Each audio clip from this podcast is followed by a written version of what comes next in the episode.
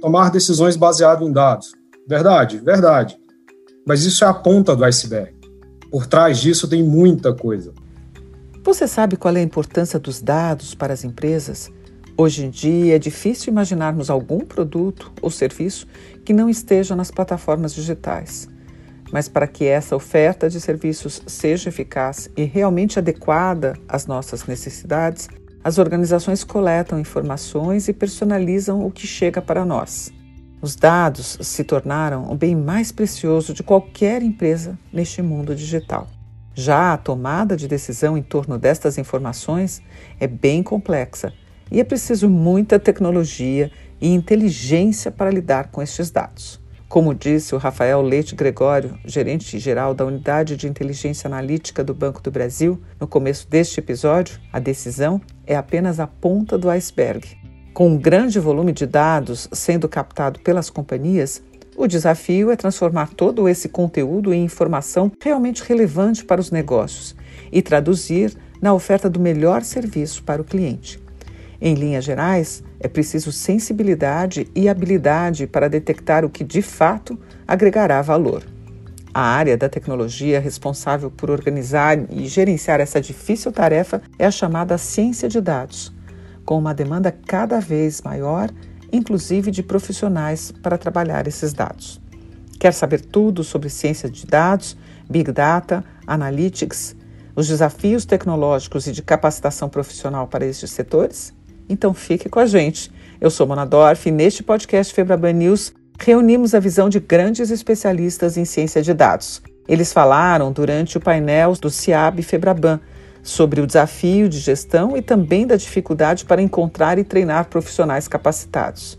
O bate-papo recebeu também, além do Rafael Gregório, o André Duarte, diretor dos Departamentos de Gestão de Dados e CRM do Bradesco, e Alessandra Montini, professora e diretora do LabData, Laboratório de Análise de Dados da FIA. Hoje a gente tem quase 5 bilhões de pessoas no mundo usando a internet. O número de dados armazenados não dá nem para dimensionar, é coisa de trilhões de gigabytes. Diante desse enorme volume, como as organizações devem fazer para definir o que é relevante ou não para os negócios? André, você pode começar, por favor? Eu acho que essa pergunta é fundamental. De fato, essa digitalização acelerada da sociedade pela qual a gente está passando, né? a internet das coisas, conecta não só as pessoas, mas os dispositivos, né? o uso de canais digitais, que é muito presente no mercado bancário, tudo isso está fazendo com que a quantidade de dados exponencialize e exploda mesmo. Né? Então, é uma questão muito relevante. Nesse contexto, eu acho que a escolha do que é relevante não deve vir, por mais antagônico que possa parecer, de, uma, de um desejo de abraçar e de armazenar todos os dados e querer usar tudo. Na minha visão, a forma melhor de escolher os dados é ter uma abordagem voltada para o valor agregado, valor agregado do negócio, do cliente e da sociedade e também a questões de opcionalidade. Né? Às vezes você não tem um valor agregado claro numa determinada escolha de análise de dados que você vai fazer, mas você vai abrir um espaço para coisas futuras que são muito relevantes. Veja que isso é uma questão de mindset. Né? Se você pensa primeiro em valor agregado e opcionalidade, isso faz com que conceitos de trabalho ágil, de lean, de design thinking, a capacidade de fazer uma descoberta, de inception, sejam tão importantes para o processo de escolha dos dados e da análise quanto os métodos e a tecnologia. E aí sim a tecnologia, a arquitetura evolutiva, as técnicas de machine learning, a inteligência artificial, elas entram para potencializar essa busca de valor agregado. Um, um exemplo tangível, nós, como vocês sabem, temos a BIA que é a nossa assistente é, com inteligência artificial, que já tem mais de 500 milhões de interações acumuladas, só nos últimos meses uma média mensal de 50 milhões, então uma tendência realmente exponencial, mais de 20 milhões de usuários únicos. Vocês imaginam a quantidade de dados dessa utilização e quando a gente soma todos os outros dados de comportamento em canais que nós temos dos clientes. Né? Se a gente fosse buscar desenvolver novas features na BIA, tentando abraçar tudo e administrar tudo, eu acho que não sairia é, aquilo que é importante para o cliente e para o negócio. Em vez disso, a gente tem um processo para ver o que de fato é relevante para o cliente. Obrigada, André. Rafael, qual é a sua visão sobre essa gestão dos dados? Afinal, qual é o dado que tem mais valor? Hoje a gente tem um processamento absurdo, a gente tem grandes quantidades de dados, muitos dados transacionais, logs, enfim, uma série de dados que entram e que formam um banco de dados extremamente grandes.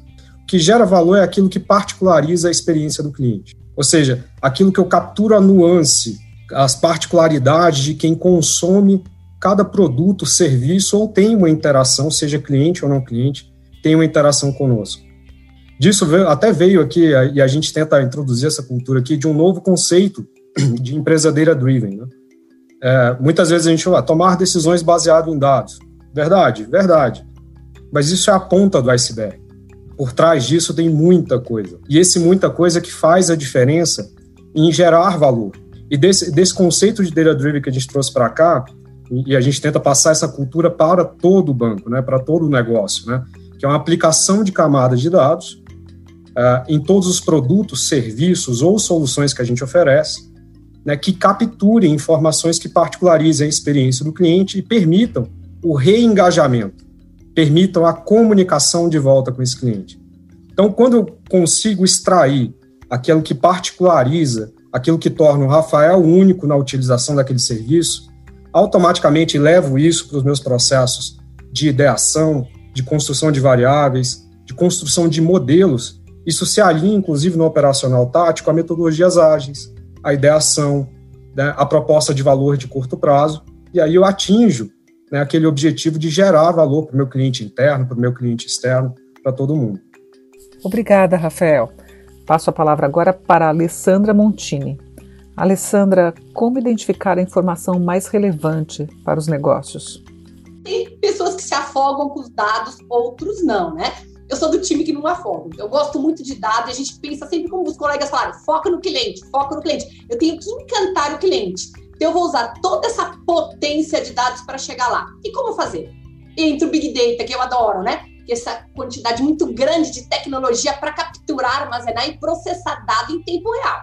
Então, como é que eu faço? Tem muito dado, eu parto pequenos probleminhas. Então, o que, que eu poderia fazer? Então, eu me coloco primeiro no lado do cliente. Se eu sou um cliente do sistema financeiro, nacional, internacional, o que, que eu quero? O que eu preciso? Então, o que o cliente gostaria? Então, penso a isso. Para começar o projeto, lei de proteção de dados, eu já tenho que começar no primeiro momento, lei de proteção de dados. Como é que eu vou capturar os dados de forma segura, que o cliente fique bastante satisfeito? E aí vai. E um desafio muito grande que eu amo é trabalhar com os dados não estruturados, imagem, som e texto. Então a pessoa está navegando lá no internet bank, lei de proteção de dados autorizou. Nossa, Bia, eu estou com uma dificuldade aqui, como é que eu faço para achar isso ou aquilo? Então a pessoa já fez uma cara, ah, eu não estou entendendo. Alerta, Bia, ela tá com a cara, tá com cara feliz, ela tá entendendo, né? Então tem cliente que precisa consumir banco, precisa consumir produto financeiro e sempre, a hora que ele quer, eu tenho que falar, e muito, inovação. Às vezes ele nem sabe que ele vai precisar, os colegas aqui da área financeira sabem, mas a inteligência artificial já tem que saber. Eu tenho que ser capaz de ter feito uma boa análise exploratória de dados, já ter localizado dados errados, dados incompletos, passado por isso, e assim que o cliente precisar, eu tenho que estar lá. E a grande dificuldade não é ter dado, para mim tá, é zero problema. O problema é que é um mundo muito competitivo. Você tem todo o sistema financeiro nacional que também quer impactar aquele cliente. Então, assim, quantidade de dados não é problema, tá? O mundo já está preparado para processar zettabyte e otabyte. A Agência Nacional Americana já está preparada. Vem otabyte que eu estou processando aqui. A dificuldade que eu vejo é como é que eu vou ser mais rápida que a minha concorrência? Do outro lado da máquina, a gente tem o profissional de tecnologia cada vez mais demandado principalmente com esse crescimento do uso de serviços digitais. O mercado brasileiro tem profissionais preparados para analisar esses dados? Como preparar, treinar e reter os talentos desta área? Começo com você, Alessandra, que lida mais diretamente com esse tema de formação no dia a dia na faculdade. Qual é o cenário de capacitação e o que fazer para vencermos esse desafio? A quantidade de vagas aumenta a cada momento, né? várias empresas grandes têm vagas abertas e não são preenchidas, tá? Não são preenchidas, porque muitos profissionais têm conhecimento raso.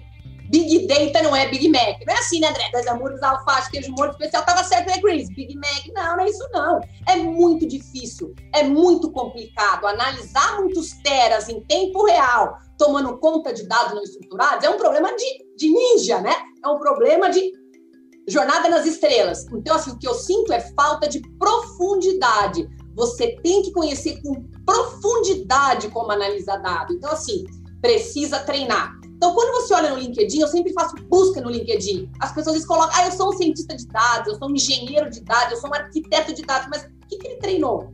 Ele fez um estágio de, de repente seis meses, então dá problema.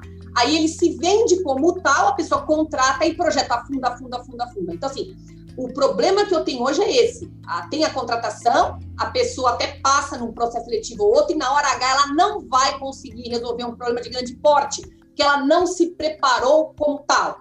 A mesma comparação que eu faço para você pilotar um grande Airbus e lá visitar o Chris, vamos de Airbus, você tem que ser um bom piloto, né? Porque se você não tiver horas de voo, não dá para pilotar Airbus. Então o que falta é treinar, treinar, treinar, treinar, treinar. E aí eu tenho que pegar dados. Posso não pegar a empresa? Pego o Kaggle, repositório mundial de dados. Eu vou pegar base gratuita, programa gratuito, rodar um software livre, treinar, treinar, treinar, treinar, treinar. Então, na minha opinião, falta um pouco de humildade de voltar para a cadeira, até da tua casa, lá na tua biblioteca, né? Sentar e se pôr para estudar. Obrigada, Alessandra. André, qual a sua avaliação sobre a formação de novos talentos?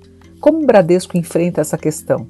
O mercado de bons profissionais de dados está em alta, né? Tem uma questão ainda muito importante que é você tem que ter um profissional que se encaixa na sua cultura, porque se você não tiver um profissional que se encaixa na cultura da empresa, principalmente quando for uma cultura forte, como é o caso do Bradesco, você vai ter que administrar um turnover ainda maior do que a média que já é alta. Né?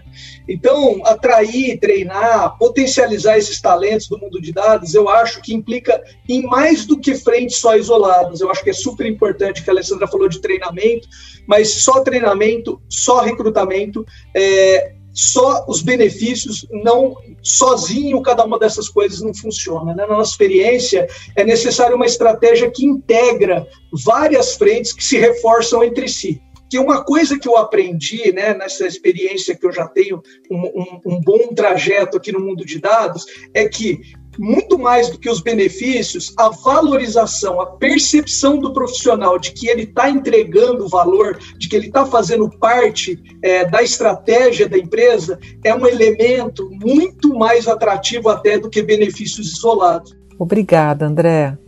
Rafael, qual é o contexto no Banco do Brasil? Como o banco tem trabalhado na capacitação profissional? Bom, o BB a gente tem um contexto diferente, né? Por, por ser um ingresso via concurso público. E sabendo dessa característica nossa, é, uma equipe maravilhosa que a gente tem de governança e indução dos processos de ciência analítica aqui, criou um, um projeto, né, criou um programa que a gente chama Bebedeira Driven. Ele considera, primeiro, um framework né, do que seria as gerações de cientistas de dados. Primeira geração em que era o cientista de dados conhecia do negócio. A segunda geração, o cientista de dados, ele passa a angariar maior técnica computacional e estatística. E a terceira geração, e essa eu acho incrível, é o artesanal. Então, quando você engloba essas três características, você teria aí o cientista de dados 3.0. E, essa, e esse conceito, esse framework, se enquadra muito bem na, na, na, no cenário que a gente tem aqui. O Bebedeira Driven é um programa que de aculturamento, e o aculturamento, o aculturar, se você procura no dicionário, é interessante. É um processo contínuo não é um programa, não é um evento, não é um, uma semana, de é um processo contínuo. Por consequência, o processo contínuo, a gente tem uma agenda bastante intensa ao longo do ano inteiro para hard skills? Sim. Né? E nesse hard skills a gente tem programas é, bastante robustos que consideram um, um nível mais júnior, mais pleno, mais sênior, né? é, com várias empresas nacionais e estrangeiras, faculdades externas que são bastante conceituadas no tema que, que capacitam no hard skill, mas também o soft skill.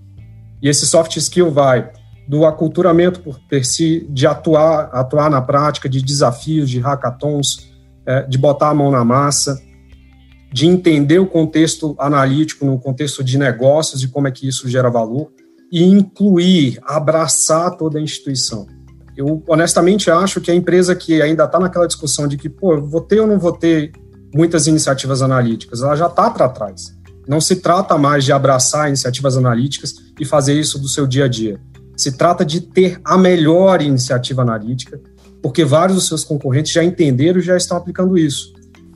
Quem moderou esse debate durante o CIAB Febraban foi a Sila Schumann, especialista em marketing político e sócia da ideia Big Data e da BIRAP. Ela direciona as próximas duas perguntas aos nossos convidados. Sila, por favor, é com você. Eu passo agora a pergunta para o André. Por favor, André, o Bradesco criou o Brain, que é um projeto de analytics avançado, e o CRM 2.0. Você pode explicar um pouco mais, por favor, como o uso de algoritmos e dados estão sendo utilizados no contexto dessas iniciativas? E existem outros cenários em que a aplicação de dados tenha trazido benefícios para os clientes e a sociedade? Por favor de fato é entusiasmante né, falar do Brain e do CRM 2.0. São dois projetos que a gente colocou esse nome para ter um senso de pertencimento. Né?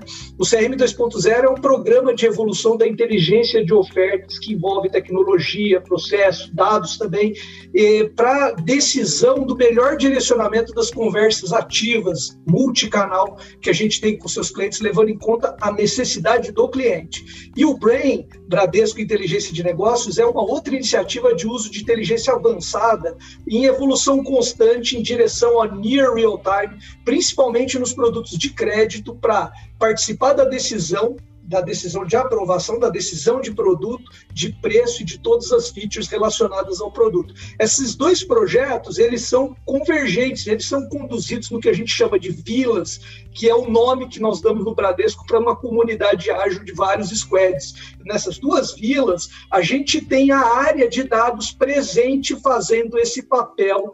Né? Só por essa descrição que eu dei dos projetos, já fica claro que o uso de dados é um fundamento chave para os dois projetos. Né? São os nossos algoritmos né? e, a, e a arquitetura evolutiva que a gente ajuda a mobilizar e a engenharia de dados que tá, faz com que os projetos convirjam e são os nossos algoritmos que, por exemplo, é, é, criam é, uma, uma, uma, coordenação das informações para a gente decidir se a gente é, que que push, que assunto por SMS, que assunto por e-mail, ou uma jornada completa, ou mesmo no nosso card que está presente, que é personalizado dentro do aplicativo, tudo isso coordenado. Mas é realmente interessante, os nossos cientistas de dados que estão participando ficam muito entusiasmados. Mas estou muito curiosa aqui, Rafael, para saber que caso de sucesso você pode compartilhar com a gente de gestão dessas informações durante o processo e quais são os grandes gargalos e dificuldades no seu ponto de vista, por favor. Durante a pandemia, a gente teve um desafio super bacana, né? Quando ali no início é, todas as agências fecharam, é, a gente se viu diante de um problema. Olha, a gente precisa maximizar é, e aproveitar o máximo de cada ponto de interação que a gente vai ter com o cliente. A gente observou, evidentemente, não só o BB, mas diversas instituições, um crescimento extremamente arrojado do, do uso dos canais digitais, né, de clientes utilizando o app. A gente queria né, levar aquela experiência de assertividade, de diferença na experiência. Né? Ou seja, aproveitar cada interação com o cliente. Então, dado esse desafio, o que, que a gente fez? Né? É, a gente já tinha um mecanismo de observar o comportamento do cliente nos nossos canais digitais, a gente aprimorou isso né, e passou a observar todo tipo de interação em qualquer canal digital né, de uma forma bastante robusta é, é, dos nossos clientes. Tá? E, bom, isso por si só foi um desafio de arquitetura de dados, e aí entra protocolos de, de dados em real time, big data. Esses dados são dados semi-estruturados, então a gente também teve um desafio de engenharia de dados para, nesse mar de dados, transformar e capturar aquilo que era comportamental, né, as características, não era o fato de acionar, de acessar, de consumir, mas do que, quem, como, né, qual é a necessidade da pessoa, qual é a característica de consumo e acesso dela. Né? É, depois um desafio de modelagem, e aí esse desafio, esse, esse, aproveitar esse engajamento, cada ponto de interação do cliente, a gente implementou uma cadeia de modelos analíticos, real time, que aproveita o contexto e a oportunidade de acesso do nosso cliente no nosso canal digital. Então, não se trata tão somente de fazer modelos analíticos que sugerem alguma coisa para o nosso cliente, aí a gente vai para um processo de comunicação razoavelmente tradicional. Nosso objetivo era aproveitar cada interação, um banco para cada cliente. Então, existem vários modelos atuando real time, de forma que quando o nosso cliente acessa o nosso portal digital, é, a gente é, lista, é quase um CRM analítico por trás, né? Lista quais são as interações daquele cliente, dadas aquelas características e associadas ao que ele está fazendo na hora no nosso canal digital. E aí, a, o sugestionamento, a oferta, a interação, e não é só venda, tá, gente? É de atendimento, ao invés de ter de navegar em menus, de procurar coisas, é, também de facilitar a experiência dele naquele momento, dado aquele contexto. Obrigada, Sila, pela condução deste debate.